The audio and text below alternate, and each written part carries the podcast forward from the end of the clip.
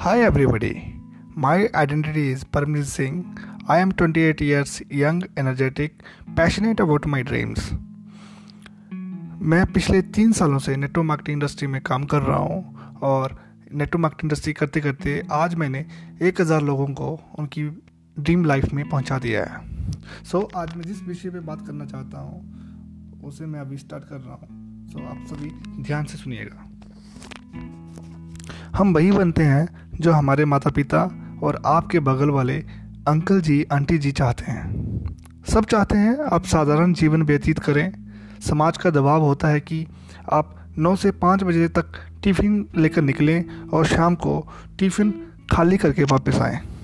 मैं मानता हूँ कि गमले में बरगद का पेड़ नहीं उगता। गमले में बरगद का पेड़ नहीं उगता। अगर आप गमले में रहेंगे तो बोनसाई ही बनोगे। आप बरगद का पेड़ नहीं बन सकते। इस गमले का नाम है नौकरी, चाकरी, दुनिया कंफर्ट जोन हम सबको इस गमले से बाहर निकलना होगा।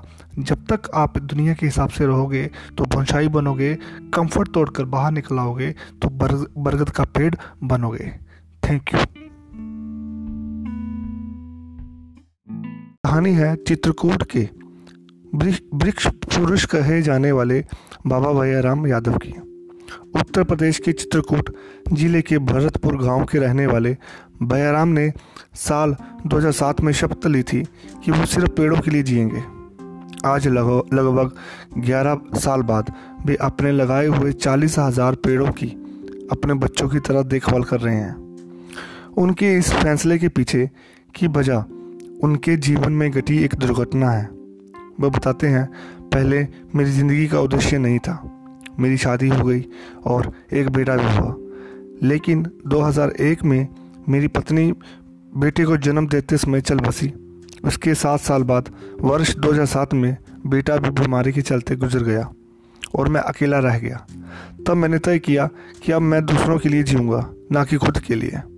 पत्नी और पुत्र वियोग में बैराम चित्रकूट में भटकने लगे। इस दौरान उन्होंने वन विभाग का स्लोगन, एक वृक्ष सौ पुत्र समान पड़ा भैराम उसी वक्त अपने गाँव भरतपुर लौट पड़े। उन्होंने गाँव के बाहर जंगल में जाकर झोंपड़ी बनाई और वहीं बस गए। वहाँ वन विभाग की खाली पड़ी ज़मीन पर पौधे लगाए और अपने गाँव से तीन किलोमीटर दूर से जंगल में पानी ले जाकर पौधों को पानी पिलाने लगे। लोगों को लगा कि बैराम पागल हो चुके हैं। वक्त के साथ बैराम के पाँच पौधे चालीस हज़ार पेड़ों में तब्दील हो गए। इस ग्यारह साल के लंबे दौर में उन्हें कड़ी मेहनत के साथ साथ काफ़ी समस्याओं का सामना करना पड़ा। वे हर रोज़ अपने कंधे पर एक पतली सी रस्सी के सहारे बीस बीस के दो डिब्बों के पानी, डिब्बों में गाँव से पानी भरकर लाते और पौधों को पिलाते। वे दिन में ऐसा चार बार करते थे। आज बहराम के कारण बुंदेलखंड की पचास एकड़ भूमि पर आज एक घना जंगल उपजा दिया है, वरना बुंदेलखंड को सूखाग्रस्त क्षेत्र कहा जाता था। क्योंकि यहाँ बहुत कम बारिश होती थी। दिशा निर्धारित करती है किसी भी व्यक्ति की मंजिल और दिशा चाहे आप खुद निर्धारित करें या फिर समय कर देता है।